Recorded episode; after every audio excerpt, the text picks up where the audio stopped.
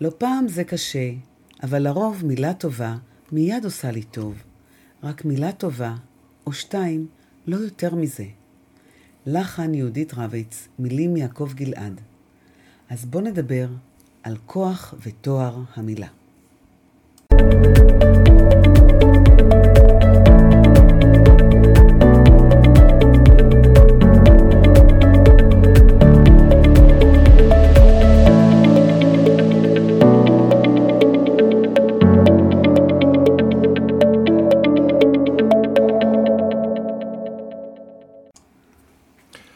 אהלן ורדי. היי עמי, מה העניינים? נפלא, נפלא, נפלא. אני רואה שככה משהו מדגדג כזה. הקצה הלשון, כן, הקצה הלשון. התחלנו לדבר על תקשורת, ואחד הדברים החשובים שלנו, כשאנחנו דיברנו, מדברים על תקשורת, זה המילה שאומרת הקצה הלשון, בדיוק כך. השאלה היא איזה מילה אנחנו אומרים, ואיך אנחנו אומרים אותה. כוח ותואר המילה זה משהו, מושג שהוא אוניברסלי, לא רק בארץ. בואו נתחיל במקורות, אנחנו מדברים, ידעתי אשר תבורך, תברך מבורך ואשר תאר יואר אמרו על בלעם, או שבמשלי, שמקשרים את זה בעצם לשלמה המלך, שמוות וחיים ביד הלשון. זה במקורות שלנו, אבל המילה עצמה והכוח והעוצמה שיש למילה נמצאת בכל מקום, כי אפשר גם לברוא. ובמקורותינו, עוד במקורותינו עדיין, אנחנו אומרים ש... ויאמר השם, ויהי אור, ויהי אור. זאת אומרת, במילה שלו הוא יצר בעצם את האור. ואמרנו בעולם, אז באירי, איר, פתגם אירי אומר שמילה טובה מעולם לא הזיקה לפיו של אדם. פתגם יווני שמילה שלא בעיטה משחיתה את כל תקופת חיי אדם.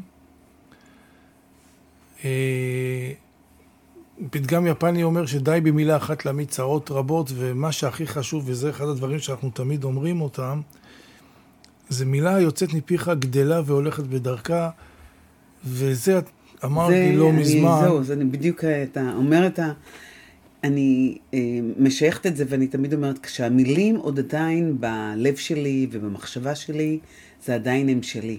ברגע שהחלטתי להוציא אותם החוצה ולשתף, או להגיד מילה שהיא לא בצורה חיובית כל כך, אה, ואני מוציאה אותה החוצה, וזה לא משנה אם זה ברגע של כעס או כל רגעים אחרים, זהו, היא כבר לא שייכת אליי. וזה דברים שצריך לזכור אותם לדעתי, כמובן שאנחנו מדברים ברמה החיובית הזה, החיובית הזה, פנטסטי, זה נהדר. אבל כשאנחנו מדברים מה שנקרא בלשון הרע, או גם אם לא התכוונתי אבל אמרתי, צריך לדעת ולזכור שזהו, היא לא יכולה לחזור אחורנית. לא רק זאת, אלא שאנחנו נמצאים היום בעידן דיגיטלי. ובמילים שאנחנו מדברים ולפעמים... בדיוק בהרצאה גם כן של עורכת הדין לימור הלוי, דיברנו על זה, על הקטע שלה לצאת לשון הרע באנשים, ועל החרם שלה כלפי אנשים, וכמה זה יכול לפגוע, וזה יכול גם להפוך אדם לפשע, כי זה אלימות.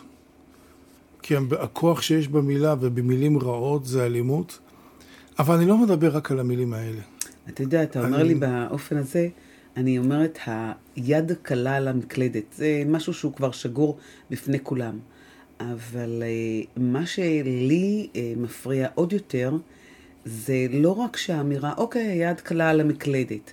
אבל השאלה היא, מה כל אחד עושה בגין זה? ומה כל אחד חושב ובאמת מוציא לפועל בגין הדברים האלה? כי זה לא להגיד, אוקיי, אז הוא עשה והיא עשתה. אלא איפה אנחנו שם בתוך כל התמונה הזאת. אוקיי, זה לא, זה, זה, ובנוסף, מאחר ואנחנו מדברים מתוך אריזה משפחתית, איפה זה בא לידי ביטוי בתוך המשפחה? אחים. שזה בעצם המשפחה, בעיניי לפחות, לדעתי, זה המעגל הראשון שהורה, נפגש עם הילד שלו, והילד שלו נפגש עם ההורה, ובעצם מכאן, מכאן יוצאים כל הדברים הלאה. זאת אומרת, זה הדבר הראשון שבעצם הילד פוגש בחייו. זה הזרקור, זה האור, זה קרן ההשראה שלו, זה, זה המון המון המון דברים. כן, ובדיוק על זה אנחנו רוצים לדבר, כי יש לזה כל מיני פנים, גם לתקשורת בתוך המשפחה ולמילה בתוך המשפחה, יש הרבה משמעויות. המשמעות הראשונה שאני בכלל רוצה לדבר עליה זה, קרה אירוע, אז איך אני, איך, מה המילים שאני אומר? מה, קרה אירוע, הילד היקה ילד אחר או זה, מה, על מה את מדברת? קודם כל, צריך לברר את העניין מול הילד. כאילו, מאיפה זה הגיע, למה זה הגיע, מה קרה, מה גרם לו או לה בעצם להתפרץ כמו שהוא התפרץ, והאם נאמרו מילים, מה נאמר. זאת אומרת, זה איזשהו דיאלוג שצריך לקיים אותו. ומשם בעצם אה, להבהיר או להסביר ולכוון מה כן צריך לעשות. ואם אנחנו מדברים למשל על השיח משפחתי, זה המקום כדי לשים גם את הערכים וגם את הדרך שבה אנחנו רוצים להוביל בעצם את המשפחה שלנו. בנוסף, כאשר כזה קרה כזה אירוע, חשוב מאוד לדעת שכשאנחנו מדברים על האירוע, בוחנים אותו, וכמו שאמרת, לשאול, לברר, קודם כל לפני שבכלל נותנים את משנתנו בנושא, קודם כל מבררים מול הילדים מה קרה, אבל אם ילד היקה ילד, אז לא לדבר על הילד כאילו שהוא ילד רע. לא, זה... לא להגיד לו מה אתה, מה, אתה לא נורמלי, מה פתאום אתה מרים יד. לא, זאת לא הנקודה. צריך לדבר על האירוע. אני חושב שברגע שאתה מרים יד, זה לא נכון. תמיד להמשיך ולומר לילד שאתם אוהבים אותו והוא חשוב לכם, אבל אתם לא מוכנים לקבל את המעשה שהוא עשה. זאת אומרת שאם אני מחדדת את הנושא, זה גם באחד הדברים שכתוב אצלנו במודלים למשפחה, מאושרת ומלוכדת, הפרד בין העושה למעשה. נכון. ומאוד מאוד חשוב, לפעמים זה מאוד קשה באותה נקודת זמן שיש פרץ של רגשות, ואולי אפילו כעס ותסכול, ווואו, אני, לא תמיד אני יודע מה להגיב, יש כאלה גם בכלל שלא מגיבים. באמת להפריד בין העושה למעשה. זה חלק מאבני הדרך ש... אותנו מובילים, וגם כתובים אצלנו במודל של משפחה מלוכדת ומאושרת. עכשיו, עוד דבר נוסף שחשוב לומר בכוחה של מילה, זה איך, מה אני אומר לילדים, גם כאשר אני מאוד מאוד כועס, ולאו דווקא עליהם עצמם, אלא בכלל. עשינו בראשון לנובמבר עשרים ושתיים, עשינו פרק על די נמאסתם. ואמרתי שזה לא קשור לפוליטיקאים, כי זה מישהי זרקה לילדים שלה. די, נמאסתם עליי. עכשיו, ברגע שהורה אומר כזה דבר, זה חוצב, ב... חוצב בילד, זה פוגע בילד. אם אני יכולה לדמות את זה, אמי, אם אתה מרשה לשנייה, אה, אתה אומר לי חוצב, וזה ככה מעלה לי במהר, כמו אה, מים שניגרים על הסלע טיפה אחר טיפה, טיפה אחר טיפה. ובסך הכל המים, מה? זה כולה מים, זה לא מי יודע מה.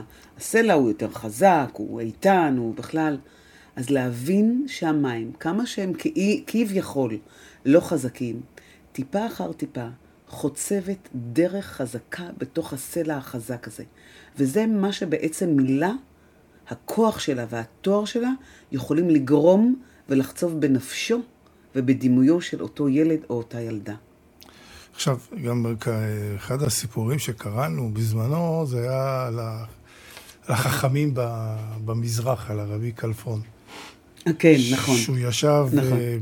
בחדרו, שזה בתוניס, ושמע את נכדו רץ אחרי איזה תרנגול, וזה רק לצייר את הדמות הזו, זה מצחיק, לרוץ אחרי תרנגול, והילד מקלל את התרנגול ובקללות קשות, ואז אומר הסבא לנכד, למה אתה מקלל אותו? אז הילד אומר, מה? כולה בסך הכל תרנגול, הוא לא מבין. אבל הסבא אומר, תראה, כל מילה רעה שאתה מוציא מפיך, היא בעצם פוגעת בך. אכן. כי זה אתה. ועוד פעם, אני יכול להגיד זה גם בבקרת המבט הראות שלי, וכבר דיברנו על זה, במקום שאני, בו אני גדלתי, על השפה שאני השתמשתי. וזה הראה אותי איך אני נראה. ואני הבנתי שאני צריך לשנות את השפה שלי. הייתה לי שפה מלוכלכת ברמות קשות. אני זוכרת, עוד זה מזכיר לי ככה, קצת מעבר הרחוק יותר.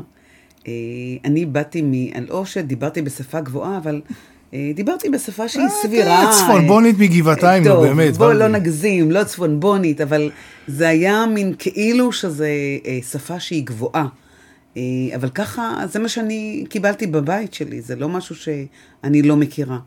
ווואלה, פגשתי אלם מקסים, חתיך, שובה לב, וכל מילה מפיו, מה זה? מילה מלוכלכת, אני לא רוצה אפילו לחזור על זה.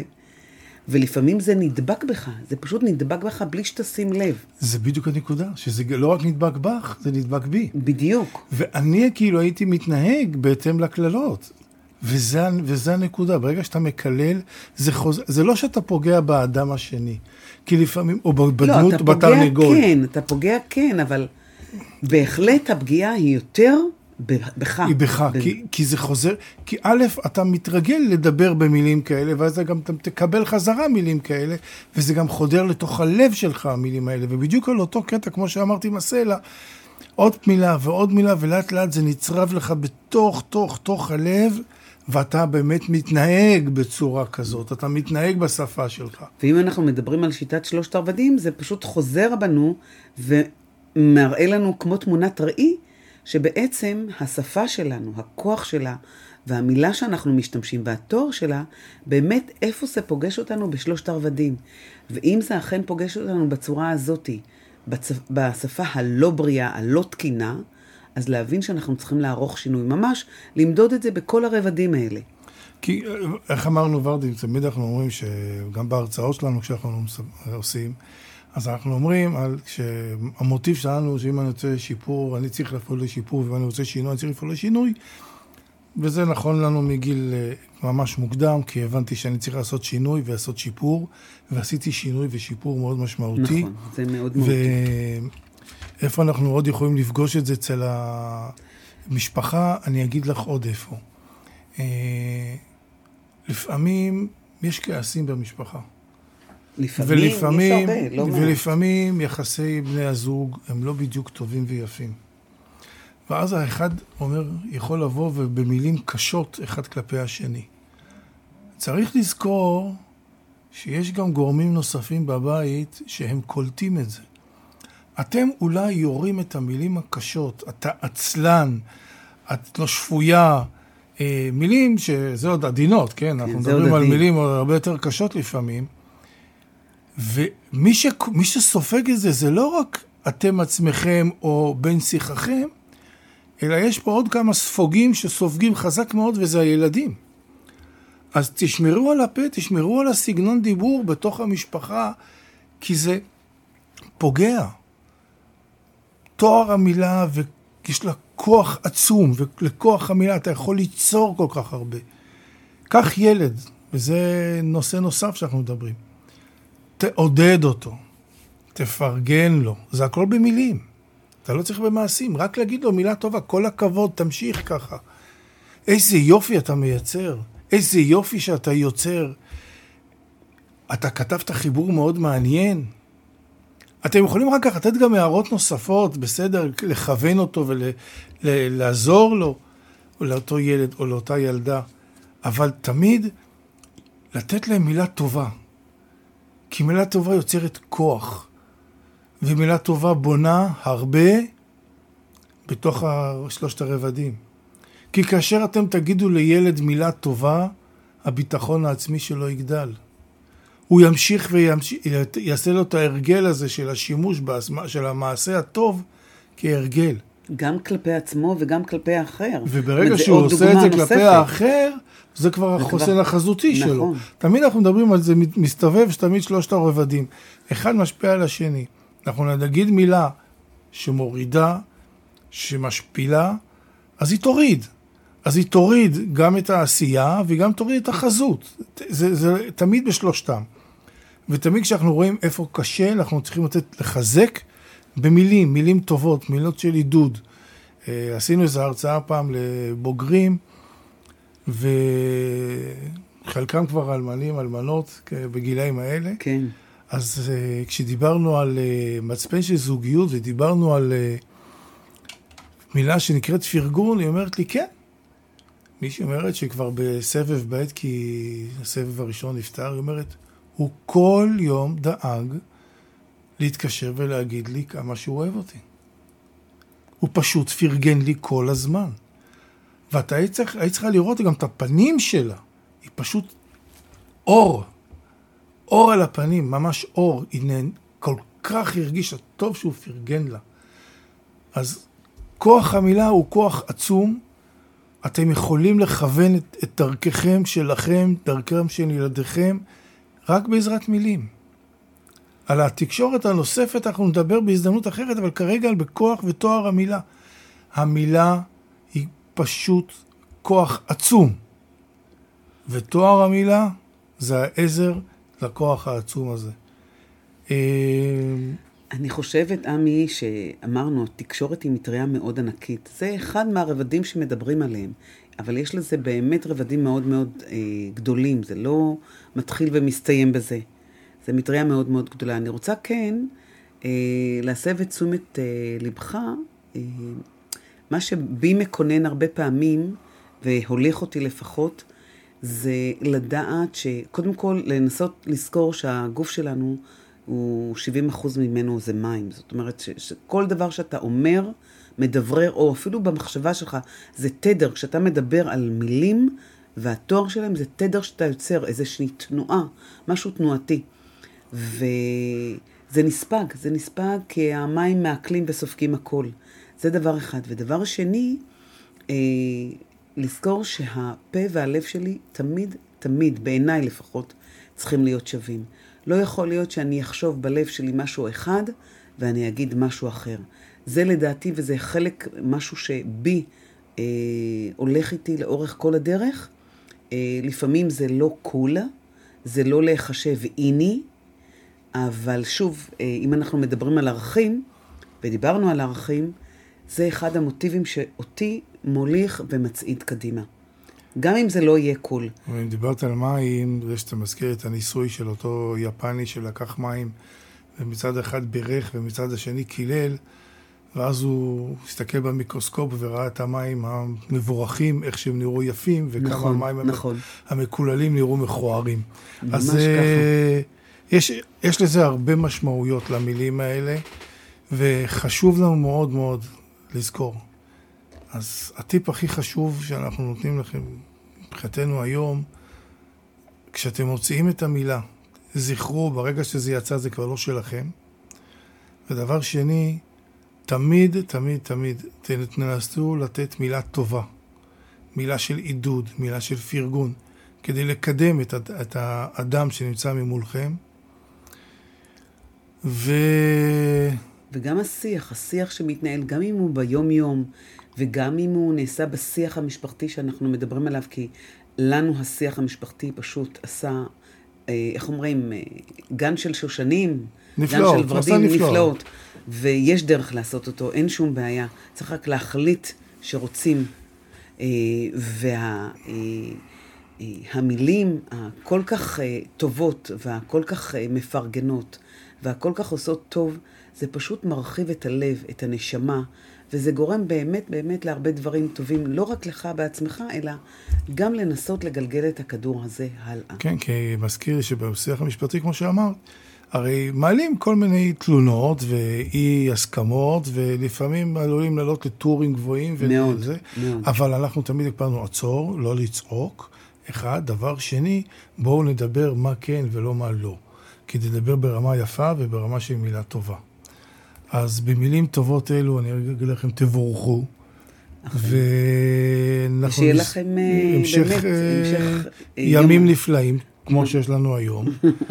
ואנחנו נשמח לשמוע. אז אם תרצו לשמוע מאיתנו, אז אפשר לכתוב לאריזה נקודה משפחתית את ג'ימייל דוט קום, או בוואטסאפ אפס חמש ארבע שבע שבע חמש שבע שבע שמונה שבע. אז להתראות. ביי.